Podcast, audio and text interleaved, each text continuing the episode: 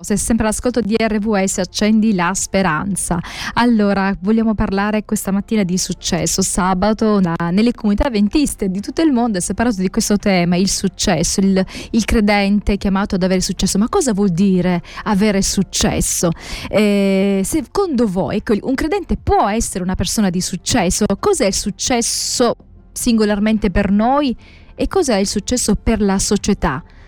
Quando vediamo una persona, quali sono quelle cose che ci fanno dire ah, questa sì che è una persona di successo? E Simona ci ha già risposto indicandoci quello che è un po' il successo per lei. Quindi vado a leggere il messaggino che dice per me il successo è superare i miei limiti. Se andiamo a cercare la parola successo troviamo che il significato è buon esito, riuscita. Eh, a volte quando facciamo delle operazioni magari al computer o con le varie app, mm, eh, alla fine viene detto operazione completata con successo, cioè quando qualcosa eh, diciamo corrisponde a quello per cui noi abbiamo diciamo, iniziato un'operazione, quindi quando noi chiediamo qualcosa e quel qualcosa poi eh, va a buon fine si dice ha avuto successo, quindi riuscire a centrare eh, diciamo quello che è l'obiettivo. E se il peccato, la parola peccato letteralmente significa eh, mancare il bersaglio, il successo invece è proprio mh, mm, centrare il bersaglio. Ma qual è? il bersaglio che bisogna centrare. Come credenti eh, non sempre siamo consapevoli del fatto che Dio ci ha creati per l'eccellenza, per raggiungere grandi traguardi, per essere persone di successo, ma c'è un successo a modo dell'uomo e un successo a modo di Dio il credente eh, dovrebbe eh, diciamo andare verso il successo a modo di Dio perché è il successo che sicuramente corrisponde a ciò per cui noi siamo stati creati. Noi siamo stati creati per successo, siamo stati creati per l'eccellenza. Il nostro cervello è stato creato in una maniera spettacolare per cui può raggiungere veramente degli, dei traguardi eh, meravigliosi. Quindi ehm, Aristotele diceva noi siamo quello che facciamo costantemente. L'eccellenza quindi non è un atto ma un'abitudine. Quindi se vogliamo essere persone di successo, persone eccellenti, persone che vanno sempre, come dice Simone, a superare i propri limiti, vanno eh, sempre in questo processo dell'eccellenza che è fatto di tanti passi eh, e tanti step che riguardano appunto vari successi. Quindi eh, mi propongo un, un, piccolo obiettivo e poi me ne propongo un altro e mano a mano vado sempre a eh, camminare sulla strada del successo per raggiungere l'eccellenza che eh, non è eh, come si può dire un traguardo che a un certo punto raggiungo quell'obiettivo e sono arrivata all'eccellenza. L'eccellenza è un continuo e per arrivare all'eccellenza visto che noi siamo quello che facciamo costantemente, dobbiamo cambiare anche le nostre abitudini. Quindi se noi compiamo delle azioni, quindi se noi compiamo delle azioni che possono, che, eh, che possono quotidianamente essere riprodotte e queste azioni sono eh, azioni che portano a un sempre progressiva, una sempre progressiva crescita, ecco questa è la strada dell'eccellenza. Quindi noi siamo quello che facciamo costantemente, l'eccellenza quindi non è un atto ma un'abitudine, non è qualcosa che faccio una volta e fine, no? è un'abitudine costante. E, ehm, e poi ancora per quanto riguarda il, diciamo, l'eccellenza e il successo, eh, secondo alcuni studi il, l'eccellenza è frutto di due fattori. Una, un fattore si chiama efficacia e un altro si chiama efficienza. Eh, l'efficacia risponde alla domanda che cosa devo essere, qual è il mio sogno, qual è il mio scopo. Quindi efficacia, qual è il mio sogno, qual è il mio scopo, quindi avere la visione, immaginare cosa io sarò. L'efficienza è come posso raggiungere quel, quell'obiettivo, come posso essere ciò che voglio essere, come posso raggiungere il mio sogno, in che modo raggiungerò l'obiettivo. Quindi l'efficacia, quindi che cosa devo essere, qual è il mio scopo, qual è, mia, qual è il, mio, diciamo, il mio obiettivo, il mio sogno, quella è la visione immaginiamo ciò che saremo. L'efficienza è la missione, cioè come raggiungerò quell'obiettivo. Ed è eh, veramente importante questa cosa. Eh, detta così magari può sembrare un po' difficile, ma se poi ci ragioniamo su, invece ci rendiamo conto che le persone che hanno raggiunto il successo e l'eccellenza avevano un sogno e hanno fatto di tutto per raggiungerlo. Lo sono immaginati diciamo, eh, erano bambini e sono immaginati eh, come adulti che avevano raggiunto determinati traguardi e in tutto il loro percorso hanno avuto quell'immagine, quel sogno davanti, hanno, fatto, hanno compiuto delle azioni per raggiungere quell'obiettivo. Ma cosa come potremmo definire la visione, questo sogno? Un'immagine mentale concreta di un futuro che Dio ha e che dà al suo servo, al suo servo fedele, che necessita questa visione, questa immagine mentale di una profonda conoscenza di se stessi, di Dio e questo poi ci aiuta a interpretare anche le circostanze della vita che ci troveremo ad affrontare per raggiungere quell'obiettivo, quella visione. Vi ricordate Giuseppe, figlio di Giacobbe? Dio diede a Giuseppe un sogno vero e proprio, quindi diede eh, diciamo la visione, diede questa, questo sogno di quello che sarebbe accaduto, ma in, con delle immagini per cui Giuseppe capiva che c'era qualcosa di grande preparato per lui e per la sua famiglia, ma non capiva come e come questo si sarebbe realizzato. Ma cosa è, è successo? Che attraverso questa visione, questo sogno eh, che eh, Dio aveva dato a Giuseppe, Giuseppe è riuscito ad affrontare tutte le vicissitudini, tutte le circostanze della sua vita. Perché quando era triste, perché quando era scoraggiato, ricordava quel sogno, quella visione, sapeva che Dio aveva un progetto per lui, aveva uno scopo per la sua vita e per la sua famiglia.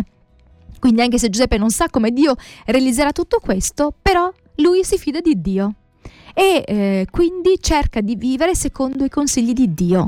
E in questa sua eh, diciamo, esperienza di uomo che è stato venduto e che è diventato schiavo, che è finito in prigione, quindi tutte quelle che sono state eh, diciamo, le traversie della sua vita, lui ha cercato di dare il meglio. Quando lavorava come, eh, diciamo, come schiavo, quando poi diventò diciamo, amministratore nella casa di Potifar, lui cercava di fare le cose al meglio e imparare anche da quella che era la cultura egiziana tutto ciò che poteva. E tutto questo lui non lo sapeva, ma poi gli servì quando fu nominato vice faraone. Quindi aveva, una, aveva la visione di Dio, aveva lo, aveva lo, scopo che Dio aveva per lui, qualcosa di straordinario, non capiva bene no, come questo sarebbe realizzato, ma si è messo nelle mani di Dio, si è fidato di lui e ha eh, ascoltato i consigli che Dio gli, gli dava e andava sempre ad avere davanti agli occhi quell'immagine mentale, quel sogno che, eh, che, Dio gli aveva dato. E Ellen Keller, che è stata una scrittrice del fine Ottocento, diceva la cosa peggiore che essere cieco è avere la vista e non avere visione. Dove vogliamo andare? Qual è lo scopo della mia vita? Io sto vivendo o esisto? Vivo perché ho un obiettivo davanti a me o vivo e basta, quindi esisto. Sono viva, ma in realtà non sto vivendo. È importante che noi possiamo comprendere che dobbiamo avere una visione. Se siamo soprattutto dei credenti, ma anche i non credenti, hanno una visione, hanno un obiettivo, hanno uno scopo, vogliono raggiungere qualcosa e si adoperano per farlo. Ancora di più noi credenti, perché Dio ha una visione per noi e lo dobbiamo capire qual è la visione che Dio ha per noi, conoscere Dio, conoscere noi stessi e poi interpretare anche le circostanze. Dio ci ha creati e ci ha creati per il successo, per l'eccellenza, ma qual è il successo e l'eccellenza a modo di Dio?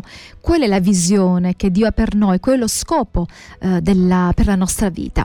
E mh, ripeto la, la frase di Ellen Keller, una scrittrice, attivista, insegnante, sordo cieca, che diceva la cosa peggiore che essere cieco è avere la vista e non avere visione. Eh, questi concetti di cui stiamo parlando sulla visione e sulla missione sono concetti presenti nella scrittura. Ad esempio l'Apostolo Paolo ehm, dice una cosa molto interessante. In 2 Corinzi 4, da 16 a 18, dice: Noi dunque non ci perdiamo di animo, anche se i nostri corpi vanno in sfacelo, la nostra forza interiore che viene dal Signore cresce di giorno in giorno. Dopotutto queste nostre sofferenze sono ben poca cosa e non durano a lungo, anzi, grazie a questa breve difficoltà avremo una vita gloriosa che non ha paragoni e per sempre. E così noi non ci soffermiamo su ciò che vediamo adesso, ma su ciò che non vediamo, perché le cose che si vedono passano, mentre quelle che non si vedono durano per sempre.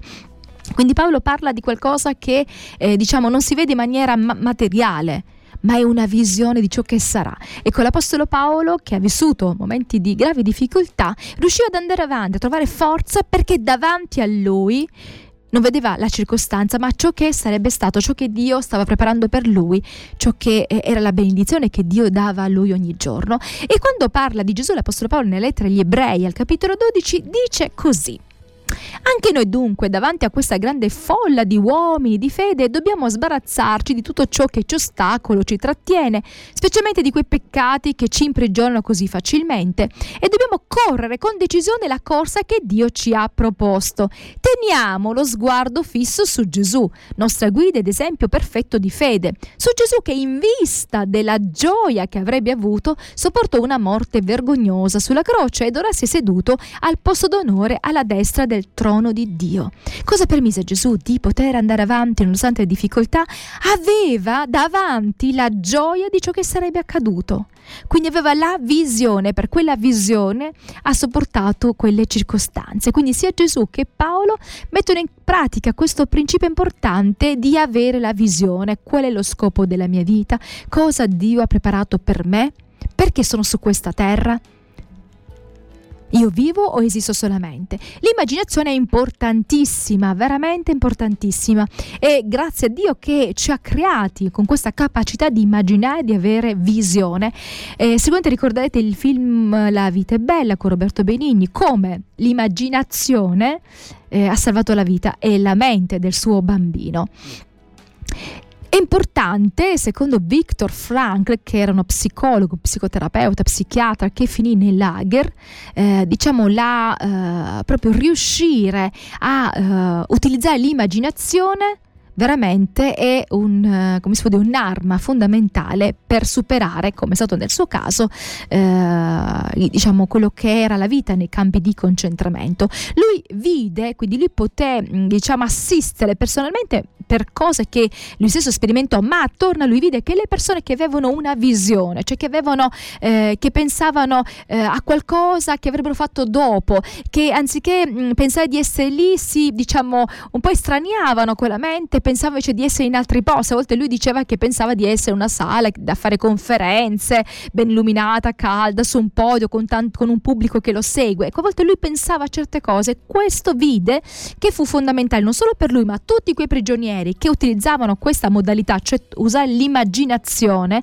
eh, erano persone che ehm, diciamo andavano avanti, persone che pensavano che a casa ehm, eh, stavano eh, aspettando dei familiari, quindi immaginando appunto di incontrare quelle, que, quei familiari, la loro vita diventava più vivibile nel campo di concentramento. Quindi Dio ci ha creati per l'eccellenza, per il successo, ma abbiamo bisogno di una visione, di avere una immaginazione che sia un'immagine concreta di qualcosa che Dio ha per noi, qualcosa che Dio desidera che noi raggiungiamo.